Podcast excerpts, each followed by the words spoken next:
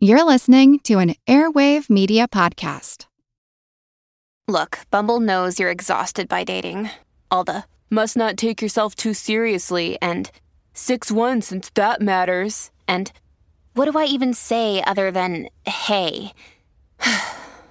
well, that's why they're introducing an all new Bumble with exciting features to make compatibility easier, starting the chat better, and dating safer.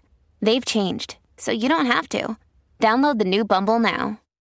Step into the world of power, loyalty, and luck. I'm gonna make him an offer he can't refuse. With family, cannolis, and spins mean everything. Now, you wanna get mixed up in the family business. Introducing The Godfather at ChumbaCasino.com.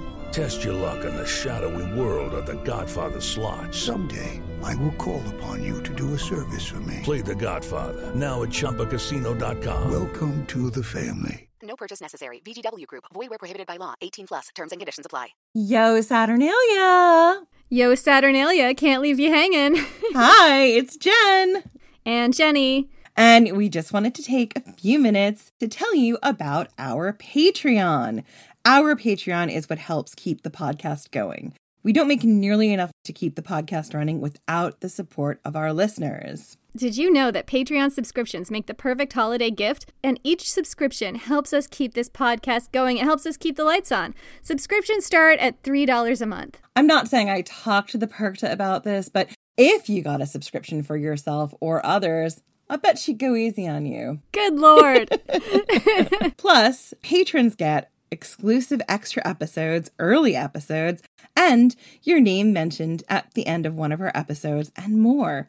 So please consider signing up to our Patreon at patreon.com slash ancient history fangirl. That's patreon.com slash ancient history fangirl. Happy holidays. My, what big teeth you have, Frau Holle. The better to eat your children with, my dear.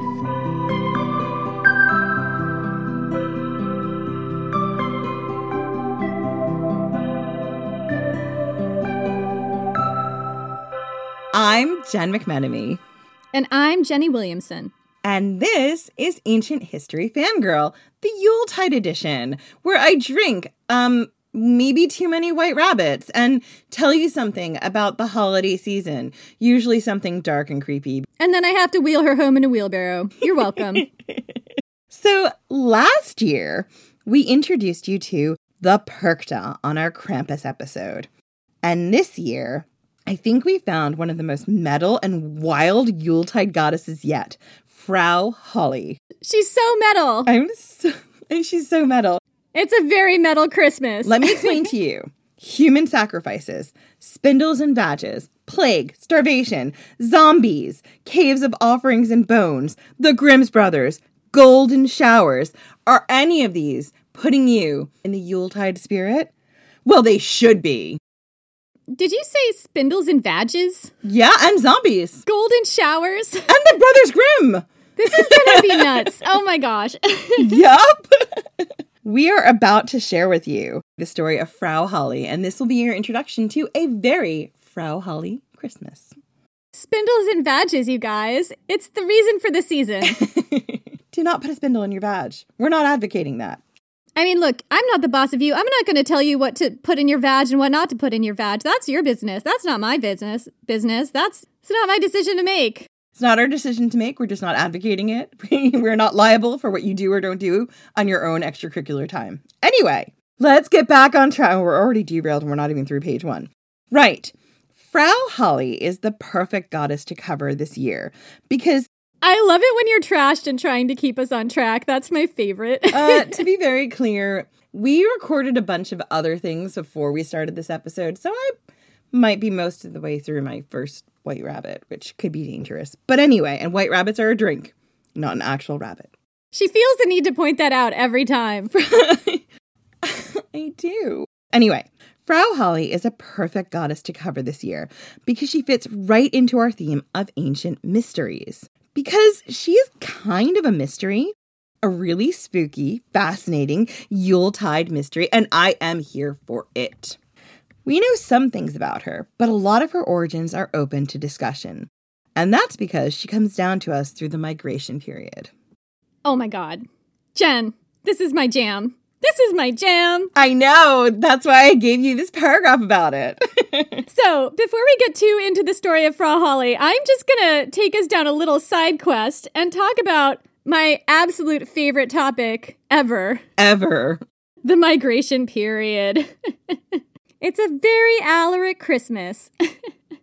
the migration period refers to the time frame around the fall of the Western Roman Empire. So the 300s to 568 AD, roughly, is referred to as the migration period in Europe.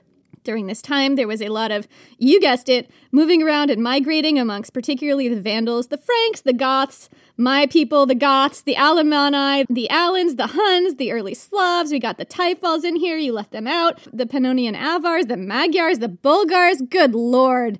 The Thracians. The Huns again, because somebody has to say the Huns. The Huns are in here. It's just so exciting to see them all here in this paragraph together. Together as friends, migrating around this area of the world. friends and enemies, frenemies, depending, you know. anyway, so many of these people were displaced because of the Roman Empire and the Huns. These are people who had, in some points, been colonized and resettled as part of the Roman Empire, serving in their legions or as part of their federati. This was a time of intense movement and upset and change, particularly amongst the people living in the Balkans, the Alps, Cisalpine Gaul, Germany, and Scandinavian countries. and what happened was, you guessed it, an intense amount of cultural exchange and cultural loss. Because of the rapid expansion of the Roman Empire, there was a lot of cultural change.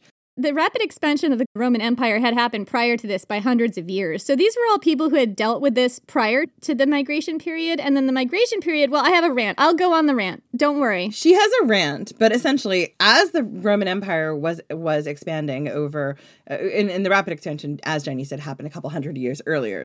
But because of this rapid expansion, we're in the place we are now. I love how we're now drunk and talking about this. This is the best. it's my favorite thing to do drunk.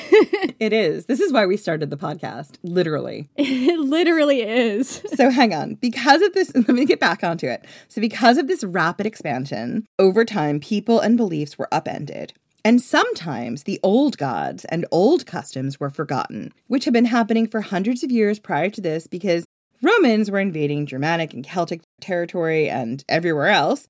Arminius would like a word about this, and so would Ariovistus. Those are both Germanic people who show up in our basically, you know, our series is series is our series is is is that we've done in the past hundreds of years prior to this happening. These were both people who encountered the Roman Empire.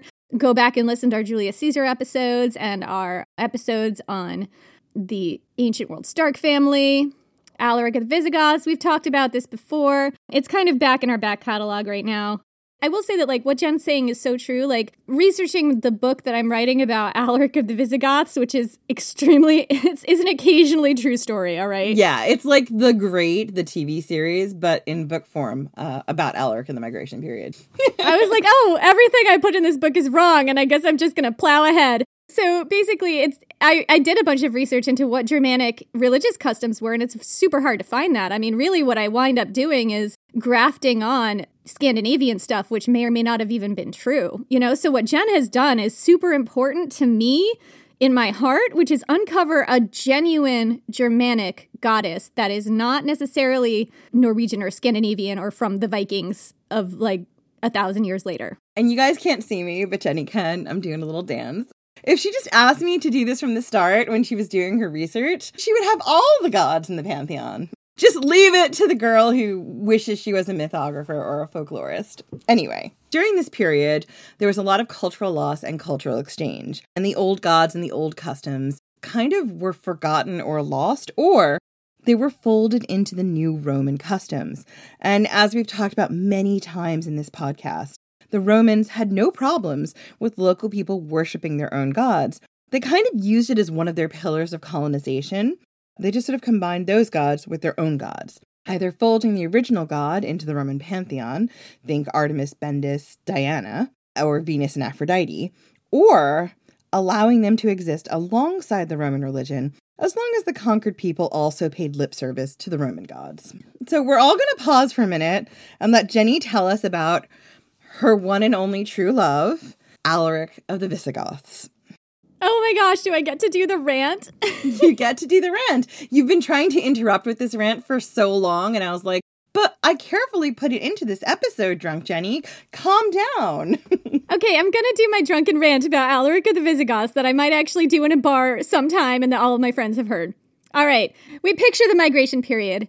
Picture this with me. The Huns came sweeping in from the east and pushed the Taifals on the Goths, the Goths on the Romans. This is where Alaric's people were forced off of Peuce Island, which means Pine Tree Island, in the Danube and pushed across the river. The Goths were forced across the Danube.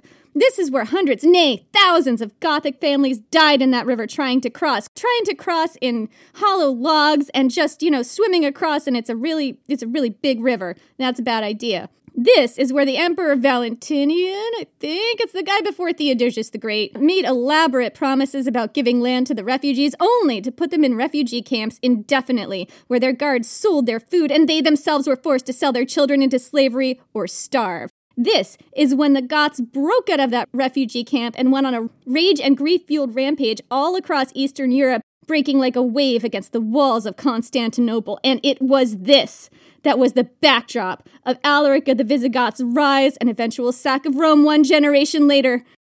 Don't mind me. I'm just freaking out over the fact that I get to talk about Alaric one more time. And you know what? You know what? He possibly would have known about Frau Holle. He was an Arian Christian. I think he would have known about Frau Holle, and I kind of think she would have had a crush on him. I have a whole theory. Wait until you know more about her, and we will go a little bit further into it because she's got some metalness to her. And so does Alaric of the Visigoths, but let's just let's get there. I have crafted this episode to unspool in a certain way, and I don't want to spoil anything. I get even more of a paragraph. Okay. so many of these cultures, Alaric's cultures, didn't write down their religious practices. I mean, look, a lot of people were Christian by this time, but there was still a lot of non Christian beliefs underpinning that.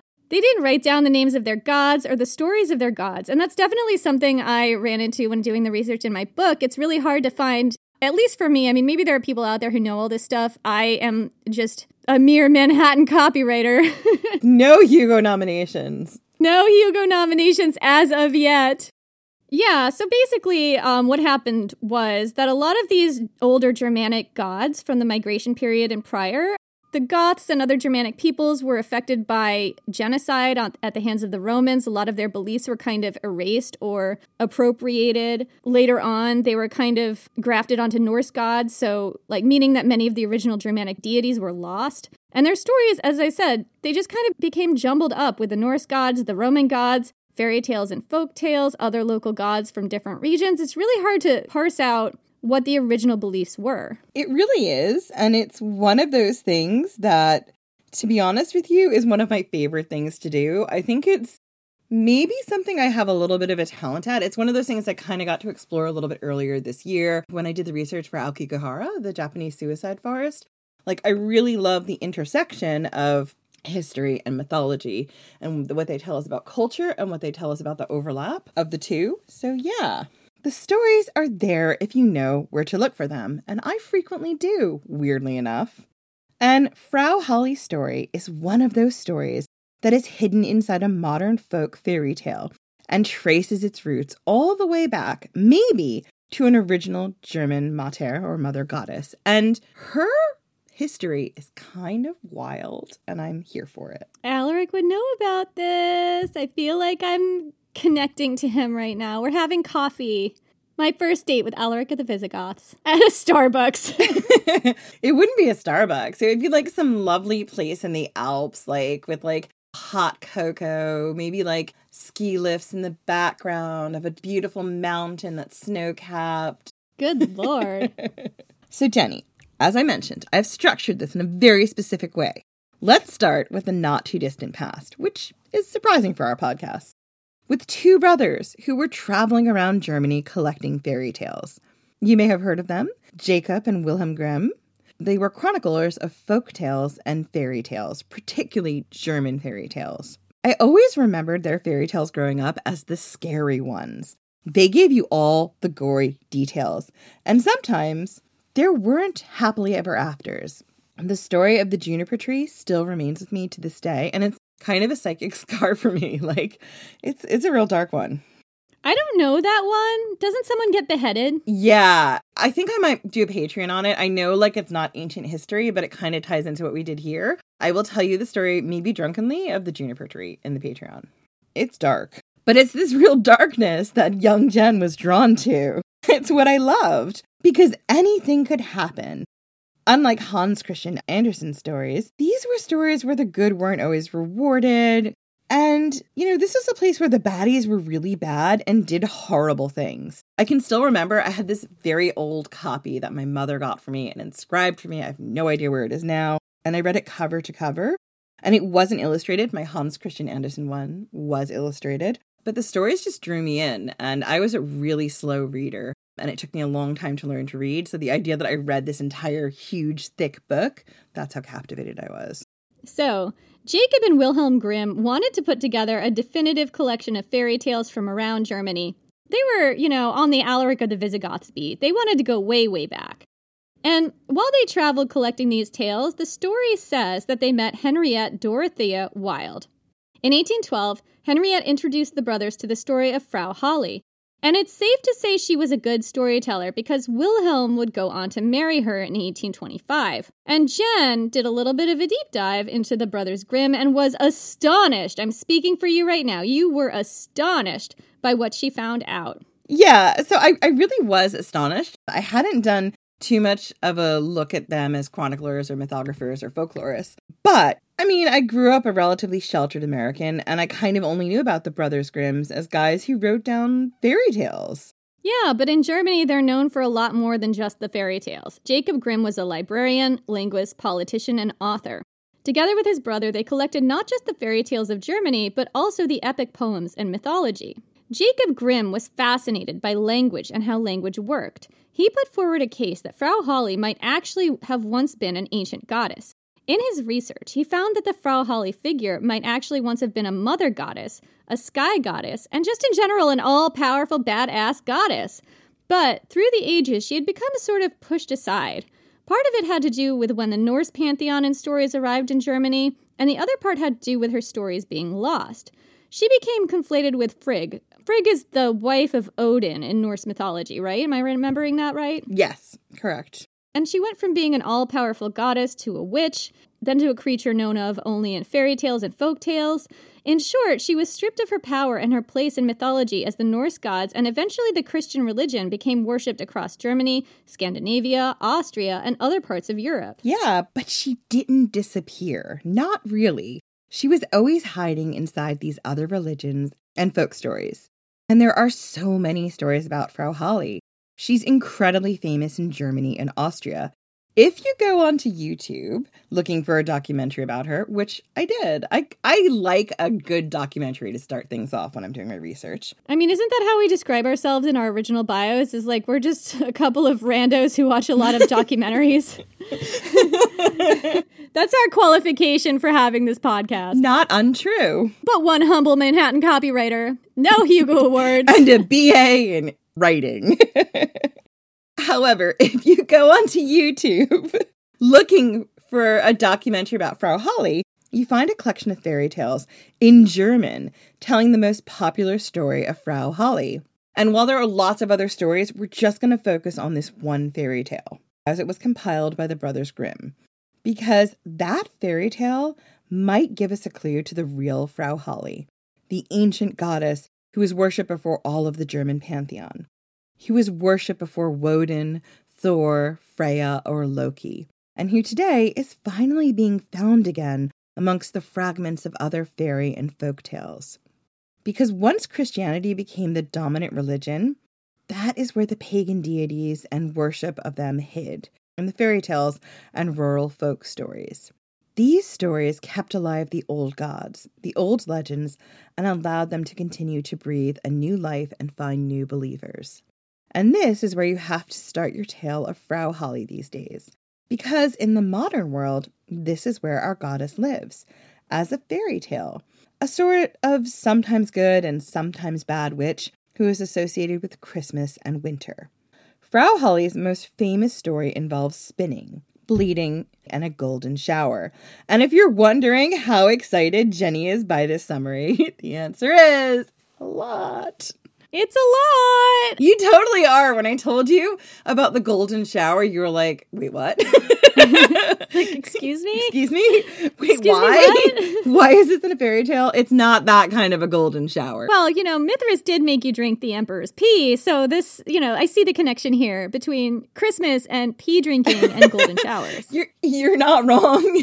Also, I'm the one who brought us the Mithras episode. This is like our second pee centric episode about the holidays. there actually isn't any pee in this, but there is something else that's worse. Anyway, You're about to tell me a fairy tale about Frau Holle, right, Jen? A fairy tale that Alaric might indeed have heard in his lifetime. well, I mean to be fair, Alaric overlaps with sort of Christianity coming in in, so possibly this might have been a version of it that he would have heard. He might have heard an older version, but let me tell you the version that we know. So, an industrious young girl lived with her widowed stepmother and stepsister. She was excited to have a stepmother and stepsister. Like, she's like, hey, this is good. I have a family. But her stepmother didn't treat her great. She made her do all the housework and didn't give her the love and affection that she gave to her other daughter. Are you feeling Cinderella vibes here? You should, because this is very much a fairy tale trope.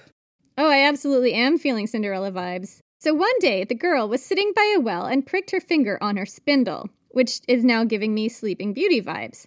She accidentally dropped the spindle into the well. She was scared that her stepmother would punish her for losing the spindle, so she jumped into the well. I mean, how awful must her stepmother have been to this poor kid to make her think jumping into a well was the right move here? I, I feel bad for the kid. Right? Can you imagine, like, oh, I've lost a spindle. It's better that I jump into a well that I may not be able to get out of to find said spindle than confess to my stepmother that I've lost a spindle.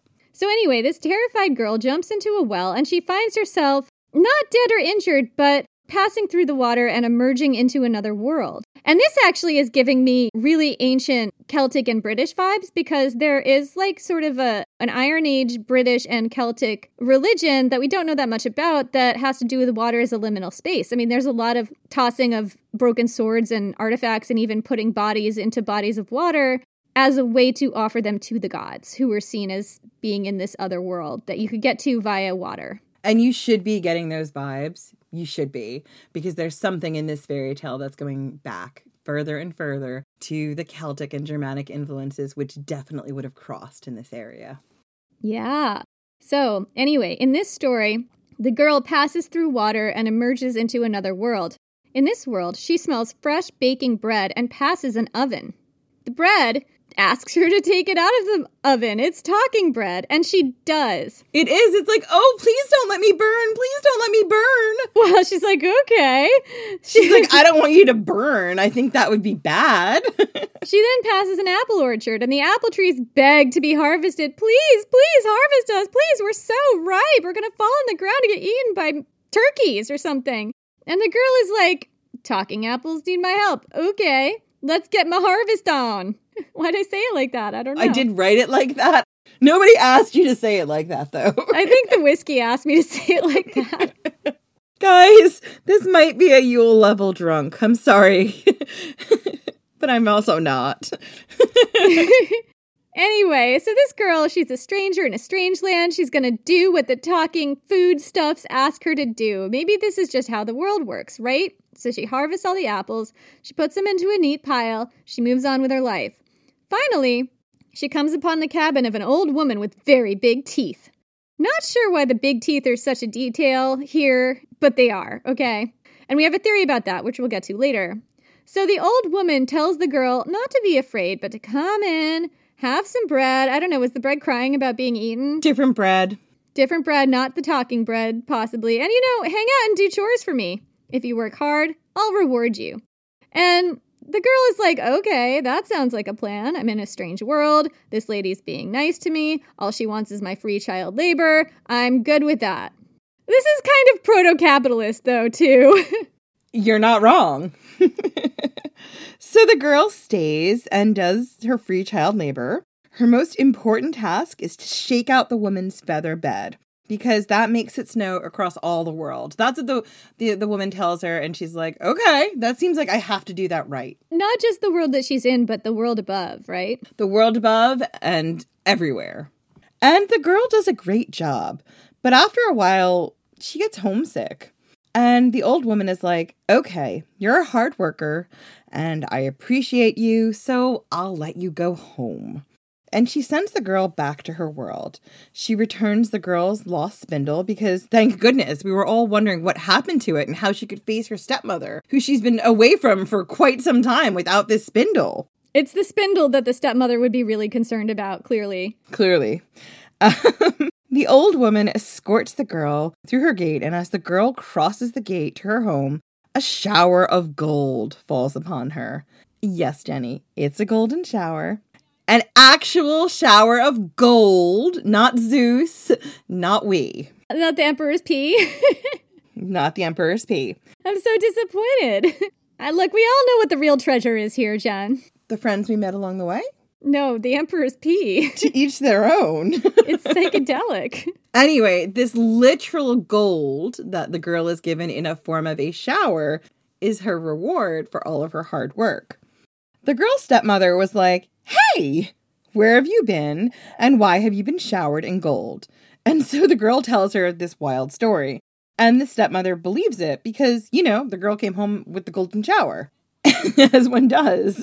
So the stepmother begins to form a plan. She's like, I have another daughter. I want my other daughter to also get a golden shower. Make of that what you will, people. I'm going to, yeah, I'm going to encourage her to go to that well and visit this woman from another world. But the stepsister isn't as hard of a worker as the other girl here. She's lazy. She's a slacker. Instead of losing her spindle, she pricks her finger and throws the spindle into the well deliberately on purpose, and then jumps right in after it. She also finds herself in the other world, but she fails to do the chores that she's assigned. She doesn't help the poor burning bread. She leaves the apples to rot in the orchard despite their increasingly strident pleas. And when she meets the old woman, she does a real half assed job shaking out that bed, let me tell you what. The girl decides she wants to go home, thinking she'll be getting a golden shower upon her return because it's like physics, right? This is what happens. But the old woman does not give her a golden shower.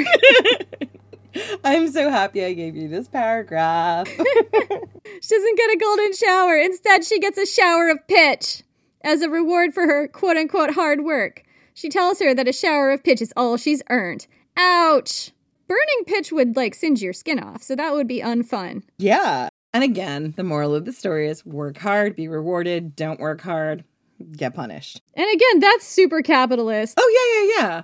And it's it's also like a message to girls and women like work hard at domestic duties for which you're not paid and then eventually you will get paid capriciously via golden shower theoretically. Who knows what kind of golden shower? Just accept what you get, kids.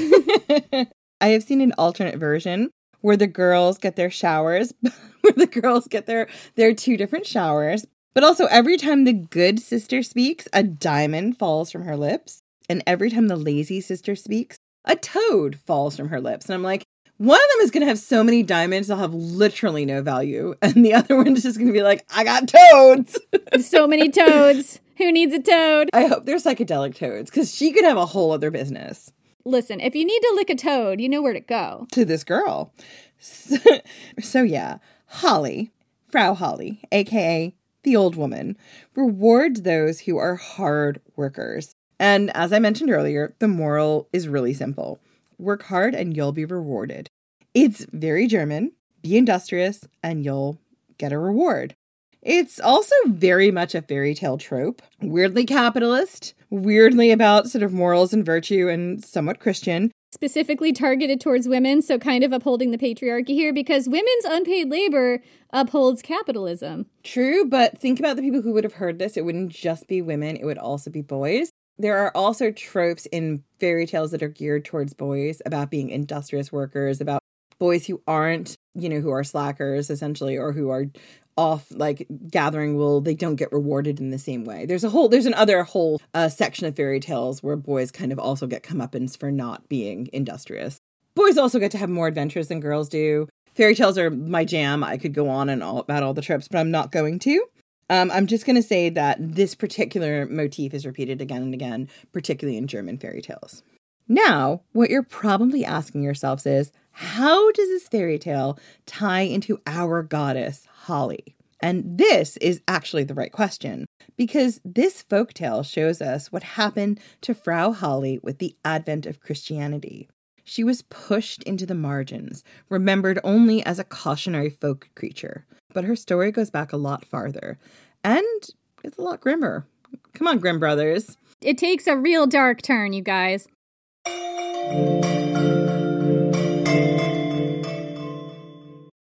Hello, it is Ryan, and I was on a flight the other day playing one of my favorite social spin slot games on chumbacasino.com. I looked over the person sitting next to me, and you know what they were doing? They were also playing Chumba Casino. Coincidence? I think not. Everybody's loving having fun with it. Chumba Casino is home to hundreds of casino style games that you can play for free anytime, anywhere even at 30,000 feet. So sign up now at ChumbaCasino.com to claim your free welcome bonus. That's ChumbaCasino.com and live the Chumba life. No purchase necessary. VGW. Void were prohibited by law. See terms and conditions. 18 plus.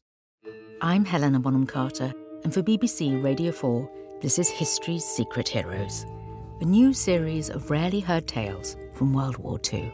They had no idea that she was Britain's top female codebreaker. We'll hear of daring risk takers what she was offering to do was to ski in over the high Carpathian mountains. Of course, it was dangerous, but uh, danger was his friend. Subscribe to History's Secret Heroes wherever you get your podcasts. Hello, everyone. Stakuyi here. And I'm Gabby. And we are the hosts of History of Everything, a podcast which you can probably guess by the name is, well, I mean, it's about everything. Do you want to know why people thought potatoes were evil and would give you syphilis? Are you curious about all the stories of the terrible and stupid ways that people have kicked the bucket over the years? Do you want to hear tales about all of the different badasses of history and the lives that they had brought to life? Well, if so, then look no further. History of Everything is just the right podcast for you. It's available on Spotify, Pandora, and anywhere else that you get your podcast from. Join us for some fun and just see how weird and wacky history can be.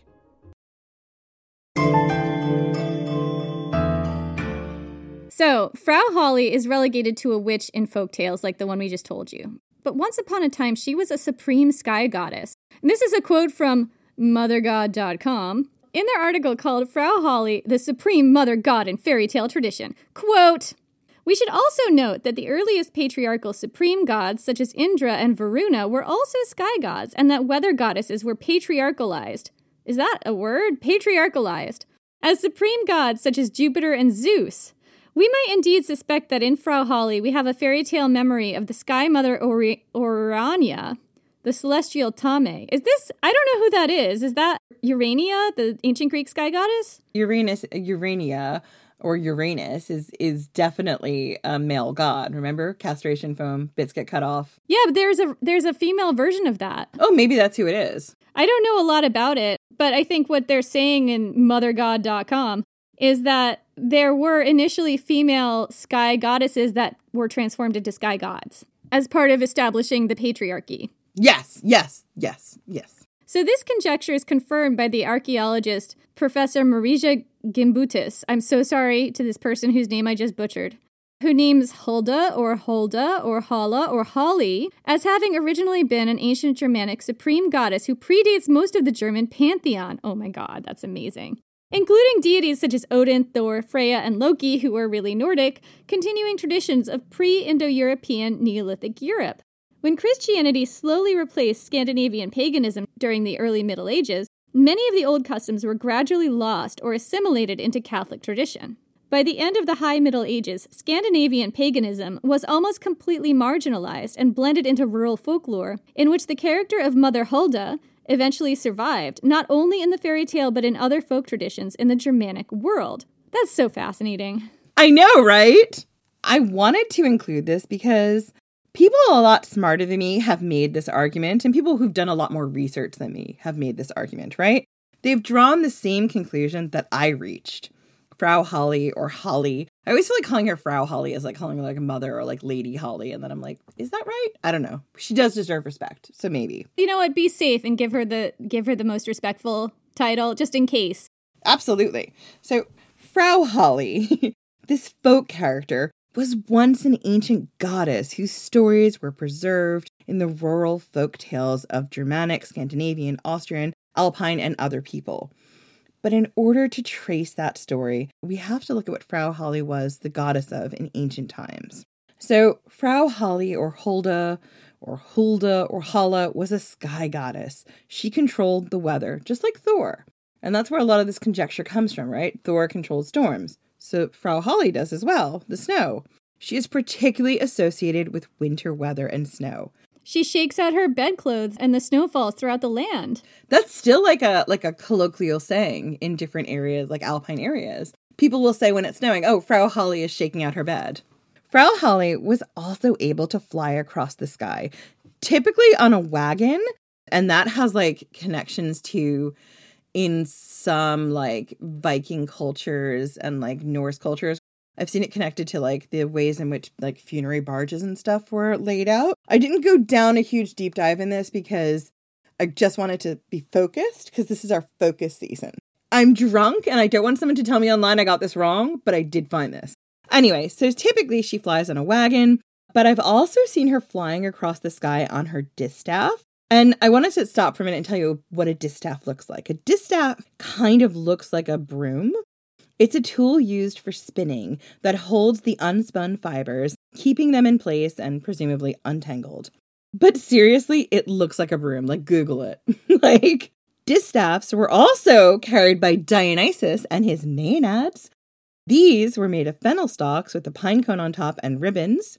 I'm just bringing this up because this witch sort of imagery, this women with power and agency carrying distaffs, seems to have a common root that is back way deep in the ancient worship. Frau Holle could make it snow across the land, as we've said, by shaking out her feather mattress. She could bring warmth and sunshine to the fields or a good harvest simply by flying over it at the right time of year. I might be like, you know, possibly drunkenly ranting nonsense, non, non, like sensically nonsensically nonsensically about something, but I feel like there's something to be unpacked here about women being shown flying on distaffs or brooms. Like these are implements of women's subjugation. Like they're implements of housework that are traditionally tied to women as women's work and here the woman is subverting that by using it as an instrument of freedom.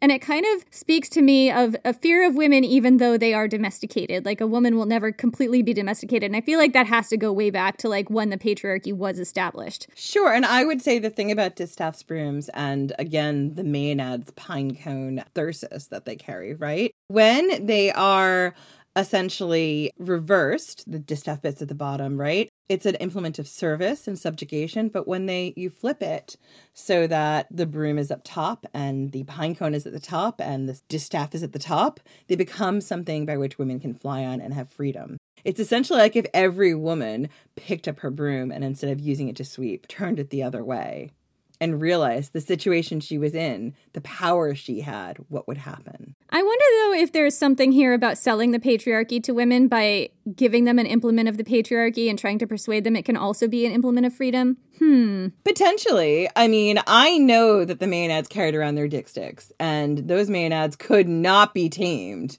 So I do wonder if there is something here with these other distaffs when they are being held and used essentially as staffs or instruments for flying that is about freedom that they don't have normally in their life. So, Frau Holle is sometimes considered to be the same goddess as Perchta, in that she is a goddess of two forms, although it has been said that Frau Holle might be a triple formed goddess.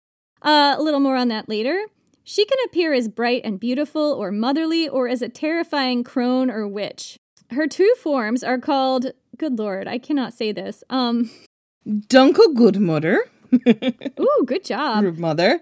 Dark grandmother is what that means. And Dunkel Grubmother and Weisse Frau. The white lady. Wow, you speak German. No, I just I can do some things. So, like the Perchta, she cares a lot about how industrious you are. She judges you, ladies, all the time for your output, particularly how much spinning you get done. But I would say that Frau Holle and Perchta might seem similar, but they're actually quite different. I did see some some places saying that they're the same goddess, but when I was doing my research last year, I didn't find nearly the same stories about Perchta as I found about Holle. So I think they might have like kind of the same role in Yule festivals, but in other areas of their mythology, they are vastly different.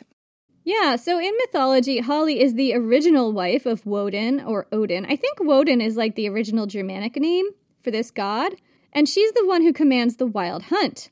She drives the dark spirits, demons, and monsters out onto the winter winds and leads them on their chase across the skies. She's the one who commands this host, not Woden. She's the one with the power, and she knows how to wield it. Frau Holle is the goddess who receives all the babies who die in infancy. Later, when Christianity begins to appear in folk and fairy tales, Frau Holle receives all the babies who die before they are baptized. Gotta make that distinction. But the original stories say that she is the one who watches over all the babies who die as infants or sometimes small children. She's a goddess of children. In particular, she looks after them in the cold winter months. She's a domestic goddess, much like Perchta. She is all about that spinning. She rewards those who finish all their spinning before Mother's Night or the start of the 12 days of Yule. Holle's night was allegedly December 25th, although I've also seen her associated with Mother's Night, which in some sources was December 21st. It's a little little wonky here, or at least what I found in English is a little contradictory. I read that this is because there was a belief that during the 12 days of Yule, all spinning and housework was supposed to stop. This was supposed to be a time outside the spinning of the wheel, or a time when the great cosmic wheel, if you will, stopped spinning. This was the time of year when the veil between the worlds was thin, and when the world literally stopped spinning, everything was supposed to pause, to take a breath and recalibrate, reflect on the work that was done in the previous year, rest, relax, and feast. Although, let's be honest, as someone who's cooked many a Christmas dinner, someone had to do all the cooking and cleaning involved in that feasting. I mean, I'm just saying. Yeah, but you're supposed to just do it invisibly and not complain about it. Invisibly, exactly. You're not laboring at all. And you know, in modern parlance, at least in here in the UK, some businesses still close between Christmas and New Year, and they call that sort of Twixmas, which is the period between Christmas and New New Year where like essentially everything kind of stops and you have an extended holiday. I never experienced that until I moved over here, and it is one of those things that weirdly I have come to really love. It's this time where everything kind of slows down. You get to kind of remember what it was like when you were a kid in between, you know, having to rush from one thing to another. And time kind of does feel real liminal. The first time you experience it, it's very weird and very, very much a throwback feeling. I remember constantly saying, like, what do you mean you're not open? What do you mean you're not open? Do you want me to come in? No, no, we're not open. Anyway, Women were supposed to have all their spinning done before Mother's Night, and they weren't allowed to spin during the entirety of Yule. And we talked about this in the Krampus episode. The consequences for not getting your work done were dire. Perchta, the belly slitter, would sneak into your home and slit open your belly. And Holle does something similar. She sneaks into your home and beats you with stinging nettles. Holle also punishes naughty children. And if you try to cheat Holle or Jenny Williamson by spending late into the night over Yule or working really late on your episode when it was supposed to be in like earlier, she punishes you just the same. Holle is a goddess who is like, you will be done with your work at the agreed hour and you will relax. Now, essentially she wouldn't approve of me. So so Holle is me. So Holle is definitely you. I feel like she would have a real unhealthy attachment to Alaric of the Visigoths, much like you. I feel called out. you should feel called out. So, let me tell you what happens if you actually stick to your deadlines and turn in your episodes when you say you will. if you're good, Holle is just sweetness and light. She sweeps out your home. Sometimes she leaves behind a stinging nettle as a mark of good fortune and to tell you she visited, still with the stinging nettles, though. Does the same whether you did it right or not. Do you know why she does that? It's just so you know I've been here, I judged you, I found you not lacking. I could beat you with this, but I'm not gonna. That's the message. It's a flex. You know, I respect and appreciate a goddess who knows a good flex when she sees one, that's all. So there's also a custom of eating a meal of oatcakes and pickled herring. that sounds that sounds real Scandinavian to me. It sounds extremely Scandinavian. So a plate is always left out for Holle as an offering, kind of like Santa Claus, except with pickled herring instead of cookies. Yeah, which is so Scandinavian. I wonder if there is some cultural exchange here. Yeah, and also, did this offering of oatcakes and pickled herring have maybe a much darker and ancient root? Hold on to that thought for a little bit. We may circle back to it, or maybe we'll drunkenly forget. I don't know. Hold on to it. Oh, we circle back. It's in the script. So during this time, there's a tradition of shaking out an apple tree. This is supposed to bring about a good harvest during the next year. Frau Holle also has a slightly different form in Bohemia. She is called Spillaholle, or Spindle Holle. And in Bohemia, spinning was banned during the night of St. Thomas, which was December 21st. Interestingly, Mother's Night, I thought that was December 25th. I guess it depends. No, Mother's Night is the 21st, but Holle's Night is somehow conflated with the 25th. It was a little little funky. Anyway, the Night of St. Thomas ties into the more ancient Mother's Night, which also is, according to the sources Jen found, on the 21st of December. And also, the 21st of December is the winter solstice. Coincidence? I think not. Put that in your pipe and smoke it, kids. Exactly. Coincidence? Is this when the wild hunt is going? Is this when it's all going down? Is this when the women led the wild hunt? Is this when the mother, the Mater, the Mater goddess, the sky goddess, the sky goddess, led the wild hunt? I think it was. Anyway, in this incarnation, she's kind of an evil boogie woman. If a child is still spinning on the 21st, then when the evening winter winds are howling, Spindle Holle will appear and either kill the child or take them away, and probably kill them. Dark! Scary! And Jen has seen some people saying that because this version of Holle isn't dual natured, then she should be considered a separate goddess from Perchta, right? Yeah, this Spindle Holle should be considered separate because she's not dual natured. I've seen um, some sources say that because like she doesn't have the dual nature, that maybe she's a separate regional localized goddess and not associated with Frau Holle, but I don't agree. I think they both came from the same root. One piece of evidence for that is that you can see in this story the importance of spindles and punishments, and that makes us think that Spindle Holle and Frau Holle are the same and come from that same common ancient Mater goddess root. Frau Holle might have passed into the realm of folklore, but there was a lot of work done by the Christian religion to put her there, because Frau Holle was the bane of the early Catholic Church. She was very much associated with witchcraft and witches. Because of her flying across the sky, her ability to control the weather, her supreme mother goddess roots made her a figure that terrified the church. She was a goddess that women worshipped, who looked out for women and children. She was a goddess of the sky and also liminal spaces like ponds, lakes, and rivers. She was also a goddess of fertility. She had the ability to send the snows, which froze the ground, but she could also wake up the earth. She could nurture seeds by dropping them from her wagon or distaff when she flew over the ground in the winter, particularly on December 25th. The seeds that she dropped would grow into bountiful harvests in the future. And this power, this rebirth and fertility, was scary for the early church. There was one dude associated with that power, and that was Dionysus. sorry, sorry, sorry. It was sweet baby bisexual Jesus. That's right. So, Frau Holle had to be taken down many pegs. She had to be demonized and turned into an evil witch, crone of time, hag of doom. Crone hag of doom. And worship of her had to be punished. In the 9th century AD, the Canon Episcopi, which is a medieval church doctrine, tells of women being censured from, quote, riding with witches, because that's a thing ladies did.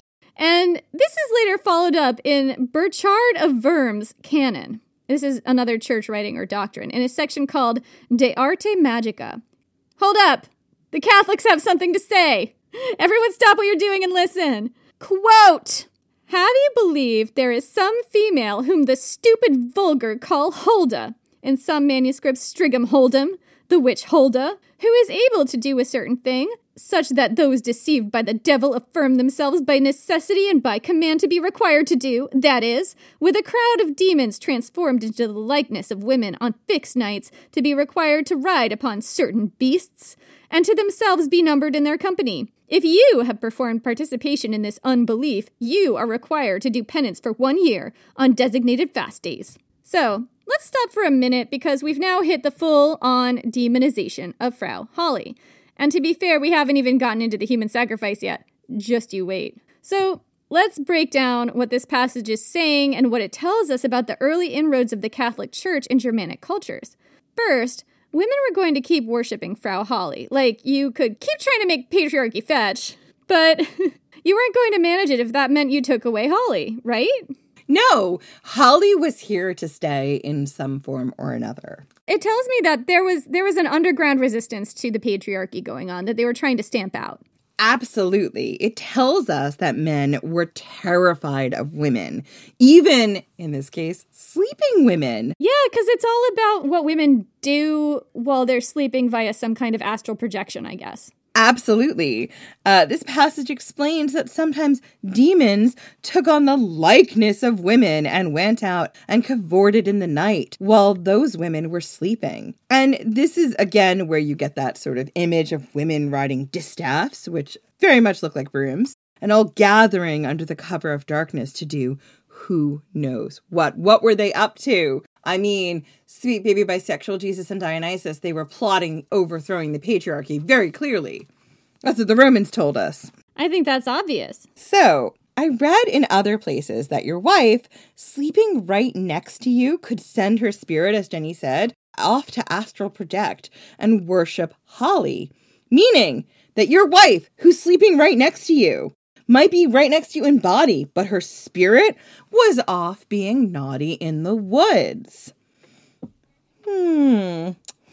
Hmm, where have we seen that before? Dionysus, Maenads are calling. It just seems like patriarchal cultures everywhere are terrified of women in the woods. So, as we said, what does this tell us? Men are, as Jenny said, terrified of women. They were terrified of the power that women wielded. They were terrified of women being outside of their sight for five minutes. And they had to do something to get women under control, even sleeping women. These poor women are so exhausted from the spinning. They're so controlled. But I'm just thinking about what life would have looked like, right? From the spinning and the cooking and the rising early and the baking bread. You have to finish it all before December 12th or something. Like, it, it's before December 21st when it's Mother's Night. Everyone else is feasting, but somebody has to cook who's cooking. It's you, most likely. These are all just tools of the patriarchy to keep women out of the woods and down and imprisoned. In the home, Home, Hearth, and Family, go back and listen to our Gender Rebel series. Which again has to do with these cultures meeting, right? Because, like, we know in Celtic and Germanic cultures, there were martial women. There were women who were rulers and who were warriors. This is a big shift in where women's places were and what those places looked like. Because also, women who did stay at home had a real job in ruling because the men were off at war. This is very much shifting to women only being in the house. So, enter the church and the degradation of Frau Holle. At one point, she was a spinner of fate, a weaver of worlds, a sky goddess who controlled the weather and brought the winter. She brings the cold. I can't really say it in a Jon Snow voice because I just don't have a deep enough voice. She brings the cold. There you go. Good job, Jon Snow. Anyway, so yeah.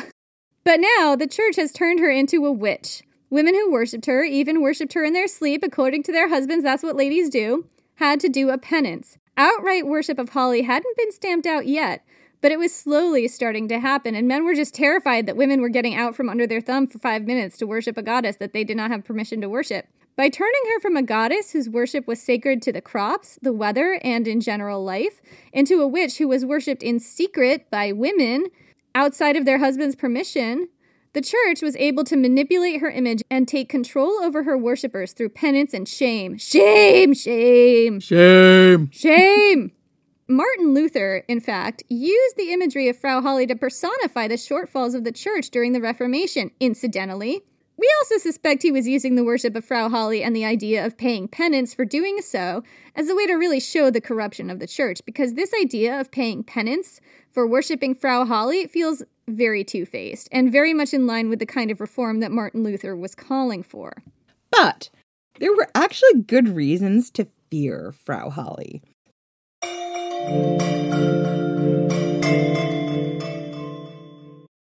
Hello, everyone. You may recognize me as Gabby from the History of Everything podcast. And my name is Brenna, and you don't recognize me from anything yet. Together, we're two scientists who explore all of the weird little questions and conspiracies of the universe in our new podcast, Mystery of Everything. Everything has an explanation. We hope. But that is what we're here to figure out. We will dive into the science behind many popular conspiracy theories, such as vaccines causing autism, flat earth theory, and was the moon landing fake? And if so, why the heck would anyone even do that?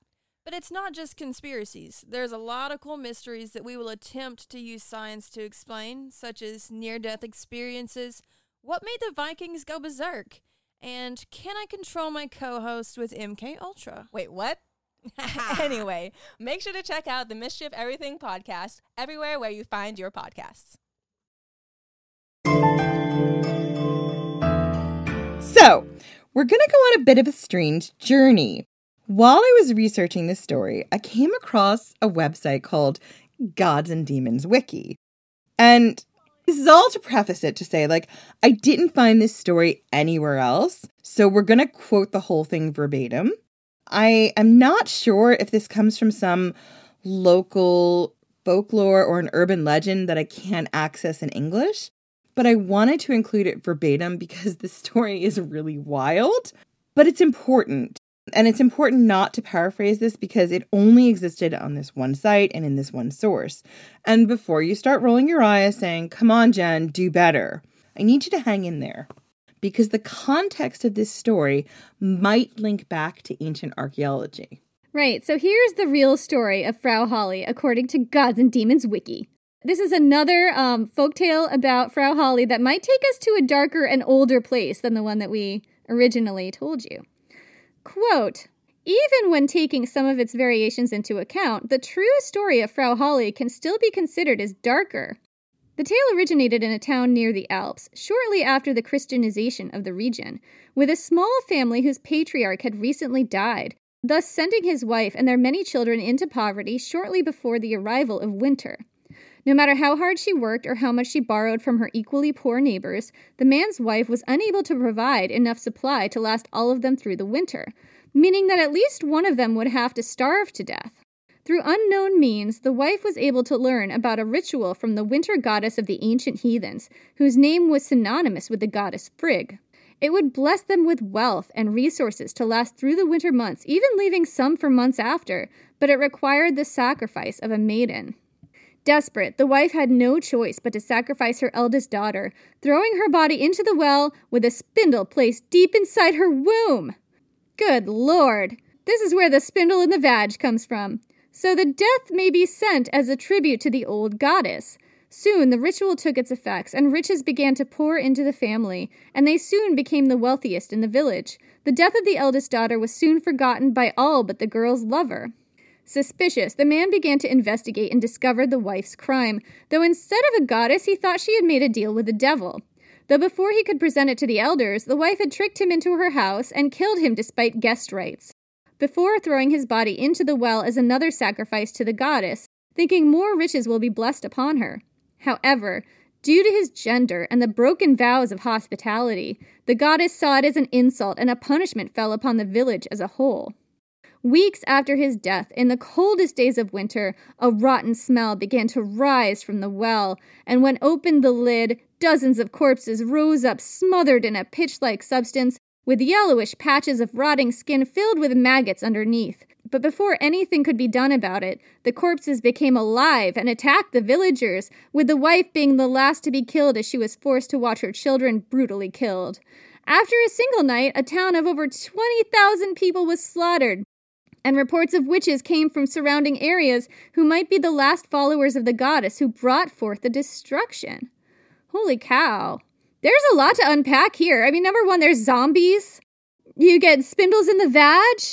I feel like there's some Cahokia vibes with the sacrificing of a girl, you know, a daughter from the family to increase the status of the family as a whole. Although obviously there can't be any cultural exchange between this culture and Cahokia, but it's real interesting that there is that pattern, right? Yeah. So why did I include this very long story and make Jenny read it? Because you love me and you know that that's my jam. Because I know that this is literally the only Christmas present I'm giving her. No, that's a lie. Look, all I need is a spindle in my vag and some zombies. That's all. I just, I don't need a lot, Jen. I'm a simple creature with simple needs. And some severed heads. Hang on. Getting there. So I asked her to read this because, and, and I included it because it tells us a lot about what might be local folklore. I'm not sure because I can't track this down. I don't speak German. I'm not the Grimm's brothers. I can't go around Germany and find out. I'm just going to say that, like, a spindle in the vag would be really uncomfortable because there is a pointy end. Again, we haven't advised that you do that. Safety first, if that's what you do. So, again, we included this because I couldn't find it anywhere else and I wanted to include it verbatim because it's a very dark take on the Frau Holle story. We see human sacrifice, a virgin girl being killed by her mother, then, as Jenny said, having a spindle shoved up her womb and thrown into a well. As you do. As you do. What happens afterwards? Well, for a time, there's prosperity and things are going really well. Everyone sort of forgets about this dead girl except for her lover. And he is like, Are we all just going to ignore the girl who disappeared off the face of the earth? We're just going to pretend my girlfriend never existed? Never existed. Yeah.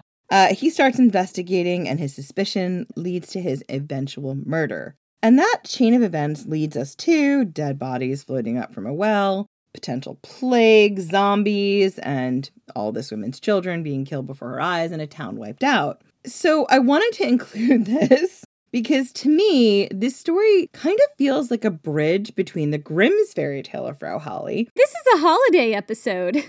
Merry, Merry, Merry Christmas, Happy Yule. Happy holidays! So I wanted to include this in our holiday episode because it feels like a bridge between that Grimm's fairy tale of Frau Holle and potentially maybe some ancient pagan worship of this goddess, this all powerful goddess. Because Frau Holle, she can help you, but she demands some kind of tribute. One maybe people were willing to pay in dark times. The girl's lover in this story, to me, feels very much like a symbol of the church. He's here to point out how wrong it is to sacrifice this girl and how wrong it is that no one notices or cares as long as they have a good harvest, I guess. His murder and the eventual wrath of God, or wrath of goddess from Frau Holle, that comes down upon the village shows how ancient pagan rites and worship led to maybe evil things. How the how the girl's greedy mother covers up her crimes pretty much leads to her downfall because she breaks those ancient guest rites like the law of xenia right yeah essentially she's broken these very ancient uh i mean we know xenia from the greco-roman stuff but there there apparently seems to be something celtic uh Germanic here as well. She's broken an ancient rite, and that is potentially what makes Frau Holle angrier than anything else. Right, the right of like, you know, guests to stay in your home without being murdered. It's not a lot to ask. No. To me, this story is a really interesting blend of ancient culture butting up against modern Christian culture. And when I saw this, I just couldn't look away. I was really like, I need to figure out if I can substantiate any of this story. I literally texted Jenny like super late at night because I work very late at night sometimes. And I was like, I this story is wild. I want to include it. I don't know if I can make it make sense. And she's like, just include it anyway. So it's the quality of work we do here on Ancient History Fangirl. Sometimes it is. We give you the caveats. Anyway, I do think this story is kind of a way station. It's a stopping place before the stories of Frau Holle became sanitized enough for children, i.e., fairy tales, and what her original worship might have looked like. And I was like, mm, how am I going to fit this in? And then I found an article about human sacrifice, and I thought, maybe, just maybe, this story might be onto something. You know, I love this episode. It's a very Alaric Christmas, and there's something for me everywhere. There's Alaric of the Visigoths, there's Spindles in the Vag, there's human sacrifice. It's just everything I want in a Christmas episode. I know. I literally like sent this to Jenny as an episode, and I was like, I sent her a, a picture of Frau Holle at the well, and I was like, this is just a very Alaric Christmas, and I think you're going to love it. I think it's going to be a lot of fun. Anyway, in the article, Ritual Cannibalism in Europe, a female goddess of death might hide in German fairy tales by C. Voigtman. This is the best. This is the best Christmas episode we've ever done. It's the reason for the season, you guys human sacrifice and death goddesses. We find evidence of human sacrifice connected to the worship of Frau Holle. The article discusses Kyffhauser Mountain. I probably am mispronouncing that, but I'm just going to say it like that. This is a mountain range in Germany with a lot of legends attached to it. It's said to be the resting place of Barbarossa, an emperor who was killed on a crusade. According to the Brothers Grimm, one day he'll wake up, hang his shield on a barren tree, which will then burst into flower, and a better time will come.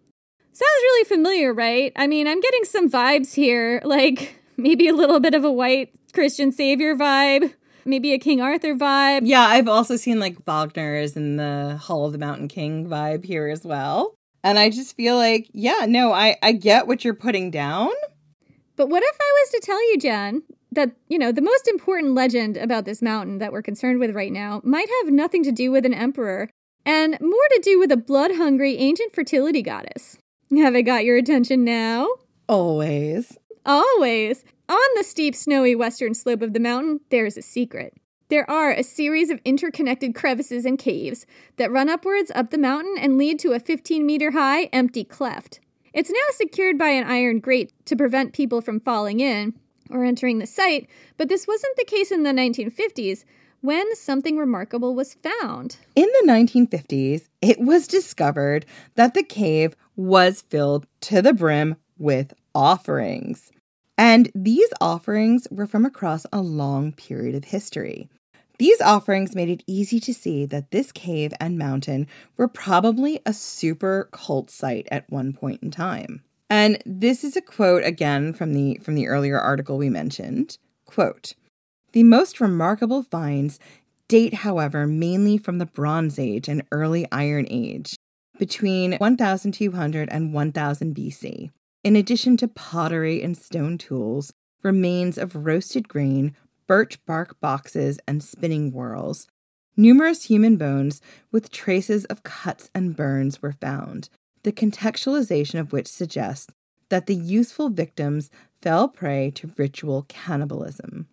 Approximately 15,000 human skeleton parts from at least 130 mostly juvenile victims who had been violently killed by bronze axes or blunt tools, such as stone clubs or similar, were found. The bones were shattered, burnt, and showed traces of cuts, which indicate a post mortem fragmentation.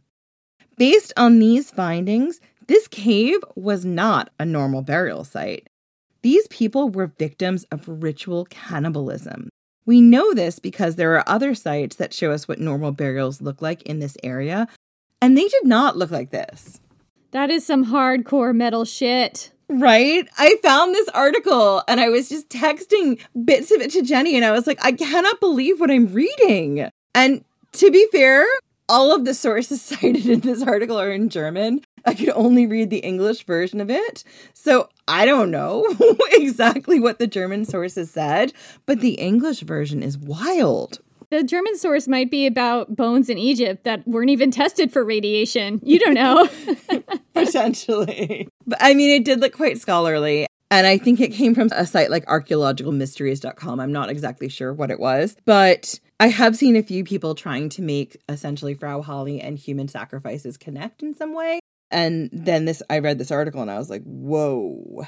Yeah, I mean, there's spindle whorls and child sacrifices, which I'm really seeing kind of echoed in these myths in a weird way. And the folklore.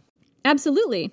So Steve Voigtman goes on to say, quote, According to the prehistorian Professor Gunter Bemblock, I'm so sorry, I probably screwed up that person's name too.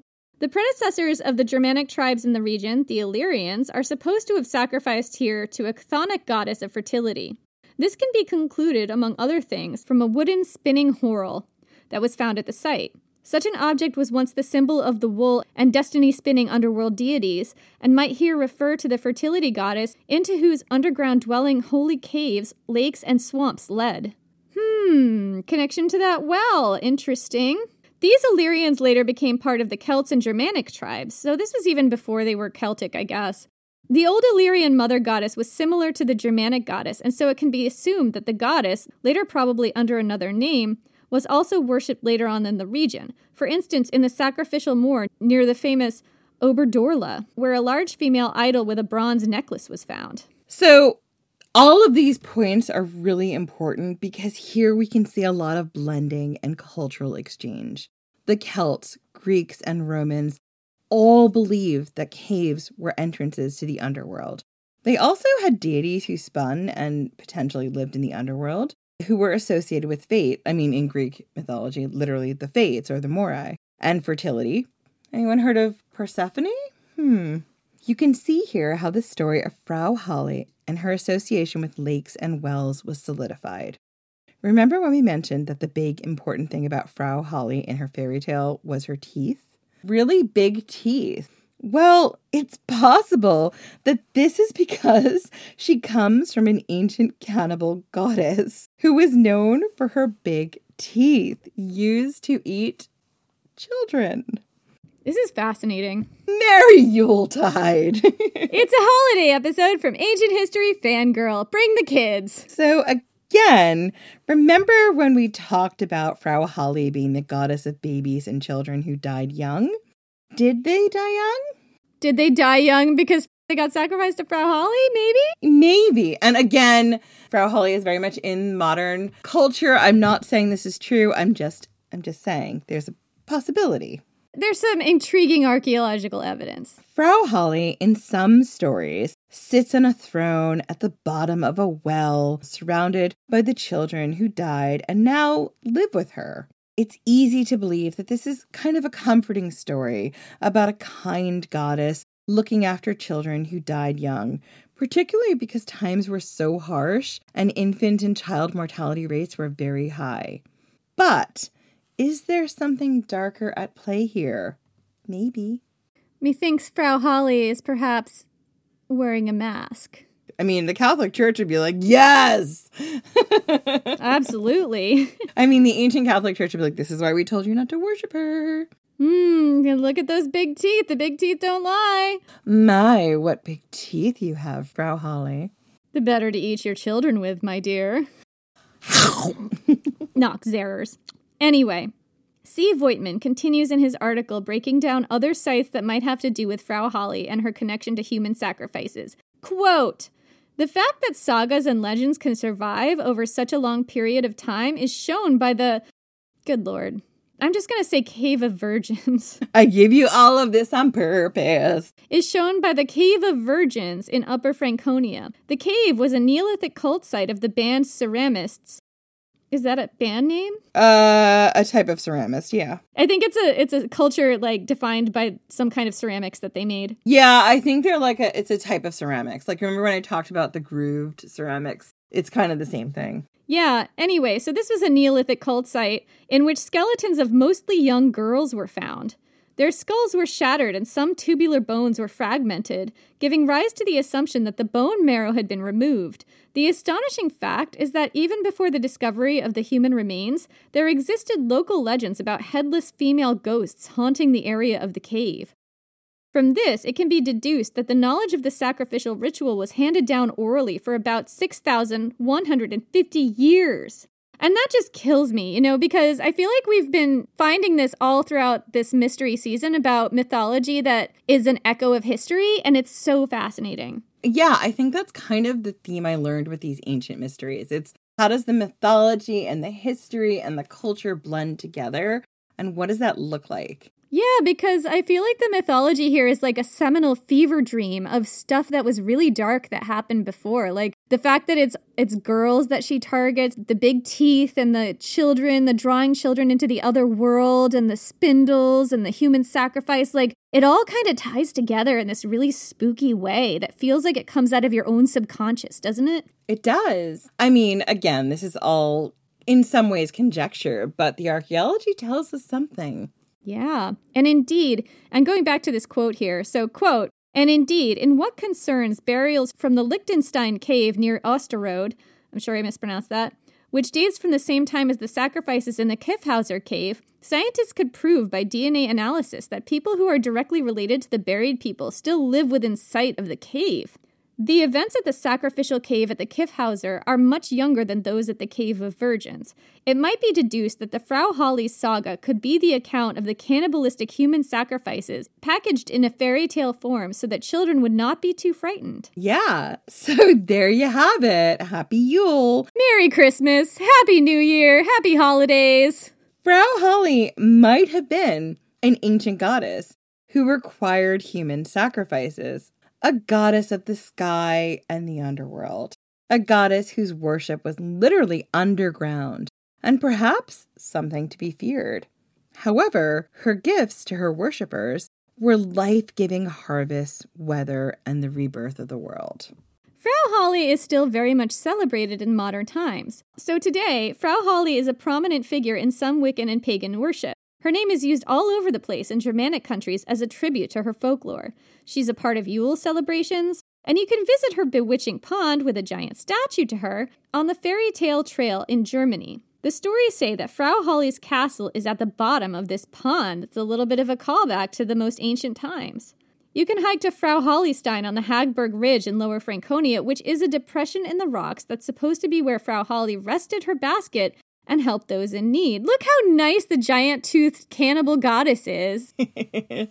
so, Frau Holle spent a lot of time disappeared from her ancient roots, preserved only as a figure of folklore. But those tales kept her legend alive.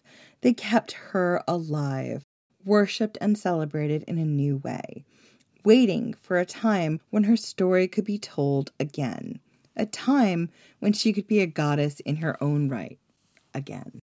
So that's it for this week. Merry Christmas. Happy holidays. Happy Yule. Happy Yule. Yo, Saturnalia. Yo, Saturnalia. Praise Saturn. Join us next week for our final mystery of the season because we're in fact not done. We have one more. One more to go. Before we let you guys out of our grip. And it's a really good one. It's a culmination of so many things.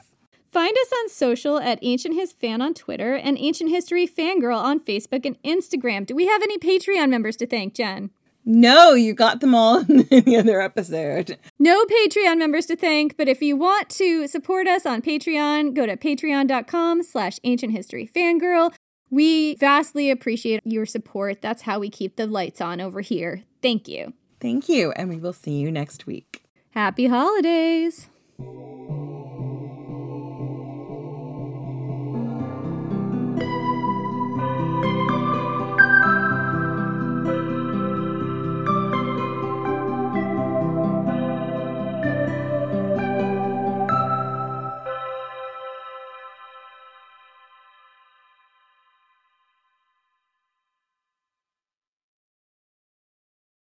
Lucky Land Casino asking people what's the weirdest place you've gotten lucky? Lucky? In line at the deli, I guess? Aha, in my dentist's office. More than once, actually. Do I have to say? Yes, you do. In the car before my kids' PTA meeting. Really? Yes. Excuse me, what's the weirdest place you've gotten lucky? I never win and tell. Well, there you have it. You can get lucky anywhere playing at LuckyLandSlots.com. Play for free right now. Are you feeling lucky? No purchase necessary. Void where prohibited by law. 18 plus. Terms and conditions apply. See website for details.